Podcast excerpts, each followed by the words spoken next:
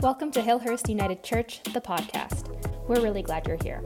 Whoever you are, wherever you're at, join us on the journey.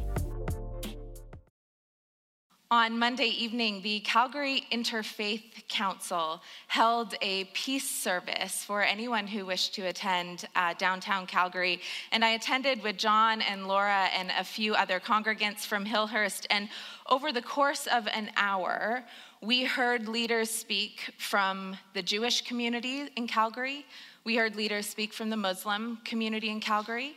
We heard leaders speak from Sikh communities, from Baha'i communities, from Christian communities in the city. And every leader was asked to speak to where they felt pain, where they felt their heart breaking, and then also to where they found hope. And it was an uncomfortable evening. It was awkward at moments. It was painful. It was an evening of hard truths, of hurting relationships, of conflicting politics, and of conflicting religious understandings and beliefs and convictions. And it was an evening of peace. And I don't know about you, but sitting in a room with all of those feelings happening inside of myself, I didn't know that that's what peace felt like. And yet, as every leader stood up, you could hear their heartbreak, calling for different actions, witnessing to different atrocities in their lives. And where they ended, where they saw hope, was exactly in those messy and uncomfortable and conflicting feelings.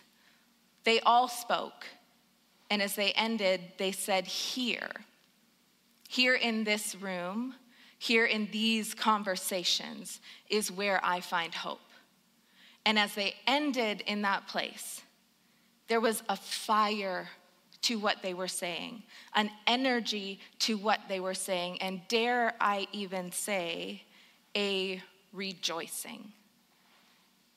This year, as Suzanne pointed out in many different ways, for many of us, is not a time in which joy is permeable if joy is abundant for us, some of us might try to cover it up, feeling in awe of who am I to feel so much joy when people are suffering. In fact, one of the prayers that I wrote in many of the Christmas cards John and I send out every year was that you might know joy. And as I wrote that prayer in every card, it actually felt brave. What a bizarre thing to think that joy is something brave. And yet, our sister in public theology, bless her, Brene Brown, writes Joy is the most vulnerable emotion that we have. Because as soon as we experience it, what do we do? We start to worry that it's gonna disappear. The other shoe's gonna drop. If we share it, if we express it, we might have to take it back, or someone might try to take it from us. How many times have you sat here or stood here in this congregation and the band or the organ is playing an amazing piece of music and you're filled in your body and you start to feel that itch and you want to lift your hands or you want to shout or you want to cry or you want to dance and instead you snuff it out? We don't do that here. that embodied feeling of joy, it can be scary. It feels vulnerable. I watched just during the choir's anthem, angels are making our rounds. Little Clara here, draped in her pink joy blanket, and every time they said angels, she hopped down the aisle. And I just witnessed as she was so free in her body, and as I wanted to shout out and hop along with her, and I didn't, because joy's weird. joy can be weird. Joy is a challenge at the absolute best of times.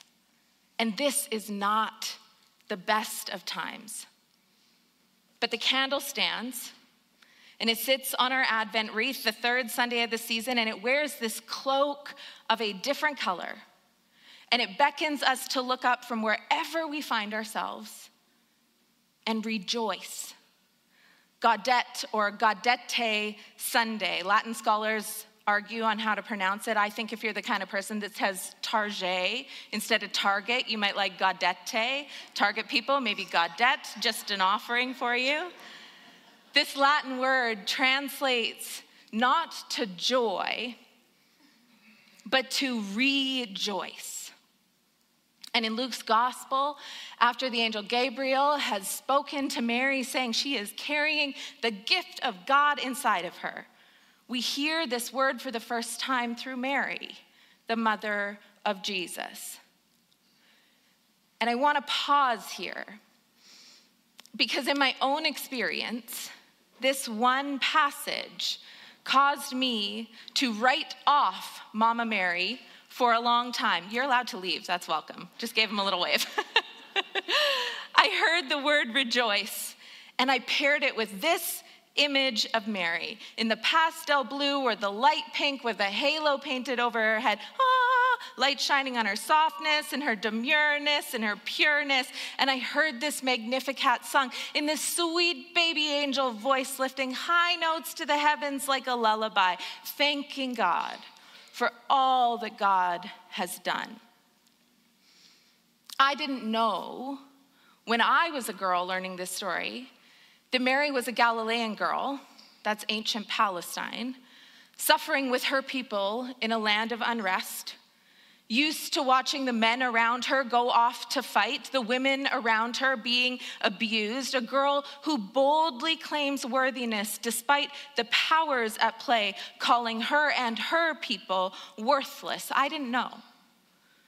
When I found out, I saw a different Mary and I heard a different Magnificat. And so I want to offer you the images that changed Mary for me. The first, this is Mary in a pair of motorcycle boots. She's standing on a skull that is crushing a serpent to, her, to its death, and her fist is raised in the air defiantly while a halo of stars anoints her head, and the words of the Magnificat are written around her. It's beautiful. It's by the artist Ben Wildflower.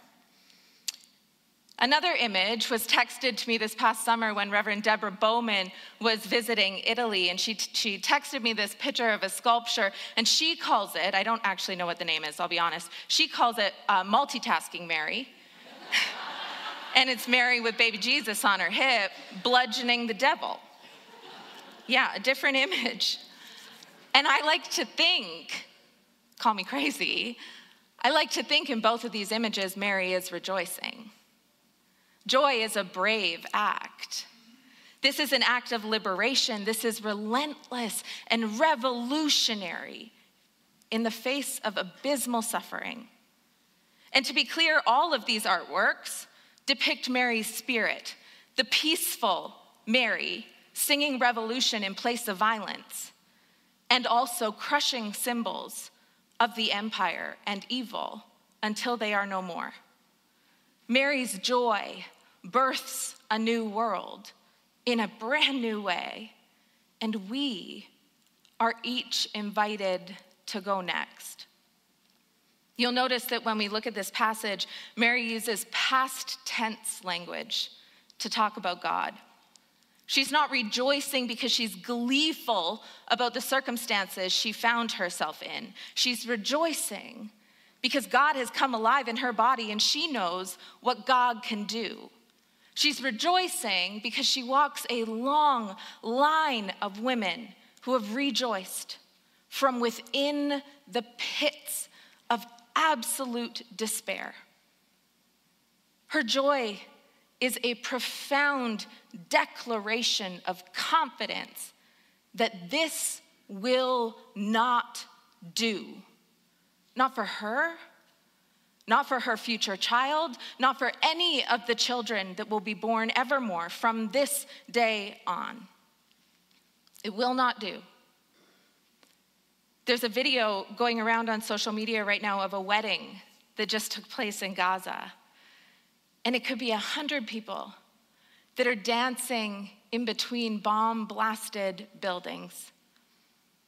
This kind of joy is a declaration that this will not do, that love is here, that love plans on staying here, and dare we say that love plans on being born into this place and this time. You see, our joy is not something that exists because of something. it exists in something. Kelly Nikondeha, in her book, The First Advent in Palestine, that we're studying on Wednesdays, writes that one thing you can do in the dark is you can light a candle. But the other thing you can do in the dark is tell a story. In our reading today, Mary is telling her unborn child a story. Once there was a God who brought people out of slavery and into freedom, the promised land. Once there was a God who provided manna from the heavens for the hungry. Once there was a God who dethroned the Pharaoh. Once there was a God. Once there was a God. And that God still lives today. That God lives in me, she says to her unborn child. That God is you, she tells Jesus. And in time, Jesus tells that story right back to us. Once there was a time. You see, joy is reasonable in dark circumstances because being a light in the darkness is exactly what our God is for. John often quotes uh, James Finley saying, God protects us from nothing, but sustains us in everything, is present with us in everything. Our Christian story is that we follow a God who was murdered alongside all the others pleading for peace and freedom. Our Christian story is that we follow a God who lies under the rubble in Gaza with all the other children. Our Christian story is that we follow a God who cries out from the fields of a music festival in Israel. Ours is a God who dances with the Spirit when the mind is no longer. Ours is a God who meets the women at the graves of their husbands and their sisters and their children and their friends and their parents. And if our God can be present in all of that, we can rejoice. A couple of weeks ago, Suzanne shared a video with me, and I, full disclaimer, it's a Chevrolet commercial, and you're not expected to buy, okay? It's, and in this commercial, we witness joy so unexpectedly, so unexpectedly. We witness it in presence and we witness it in story, and I want to share it with you.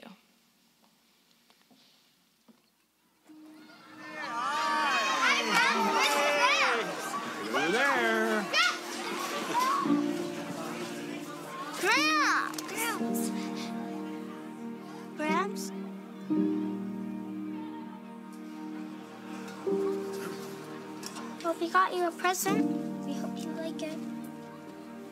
Come on. How is she? Good days and bad, Larv, but uh, the love is always there. More bad days than good? But some days is when she doesn't even recognize me. I'm so sorry, Daddy.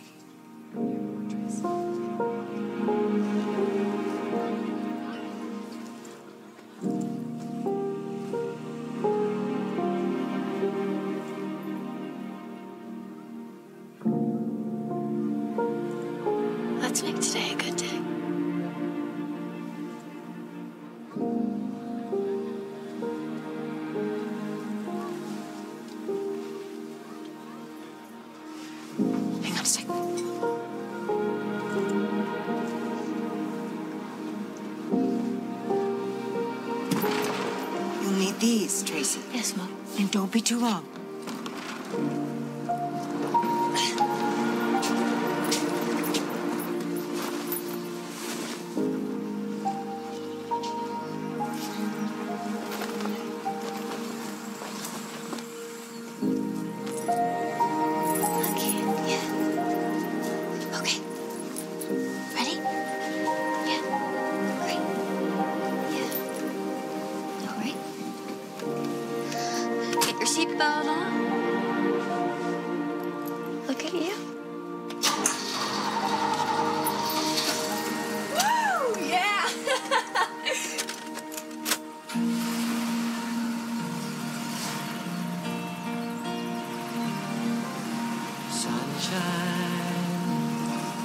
Shoulders makes me happy.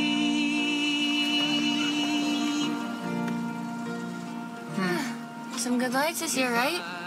I wonder if it'll snow. It never seems to snow as much as it used to.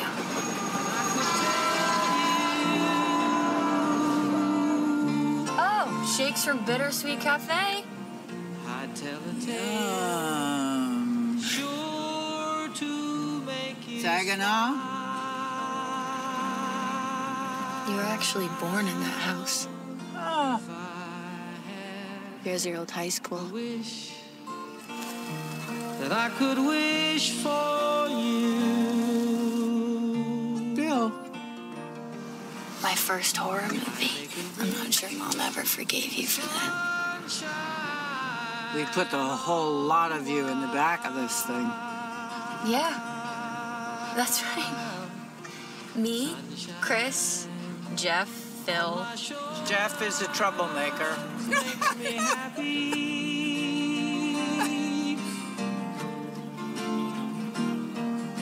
Sunshine in my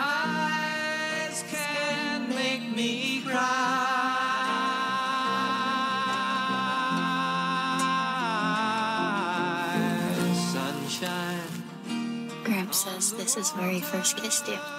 No. looks so lovely. I kissed him. He was far too shy. Bill. I need to see Bill. Oh, he can't do the dinner alone. Sunshine almost all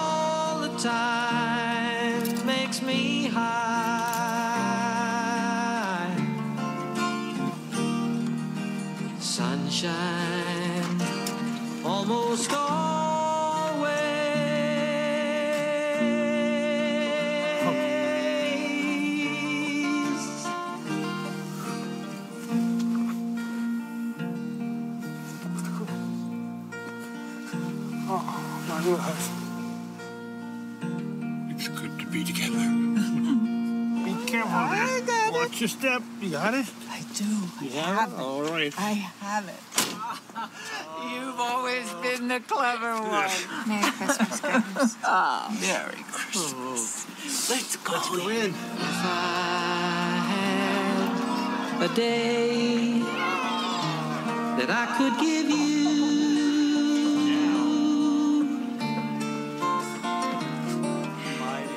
give to you a day just like today.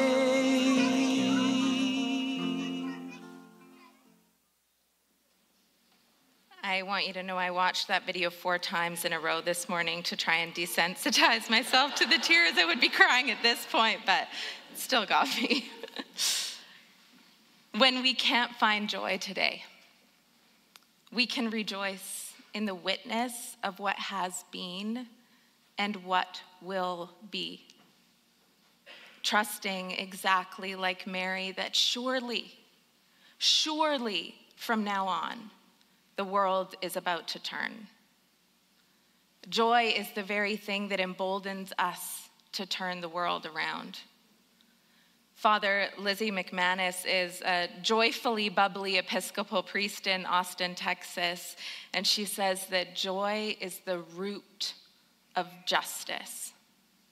It is not trite or naive or ignorant, it is revolutionary and it is uncomfortable and maybe Maybe we dress it in pink to remind ourselves that it is different, that we look different, that the world looks different when we demand that all might get to know it, that all might know joy and flourishing. So, the question Suzanne asked you is one I will pose to you again What is the story of joy that you'll be telling yourself this season? And will you dare to live it out in the name of the one who declared it to be yours in everything? Because it is in this one act of rejoicing that we magnify God's love in the world. Through this one act, your joy, the world turns. Amen. Thanks so much for tuning in to Hillhurst United Church, the podcast. If you enjoyed today's episode and are thinking about someone who might enjoy it too, we invite you to send it their way and help the podcast grow. We're really glad you're here and we'd love to know what you thought about today's sermon. Leave us a review in iTunes or send us an email at communications at hillhurstunited.com. We'd love to hear from you.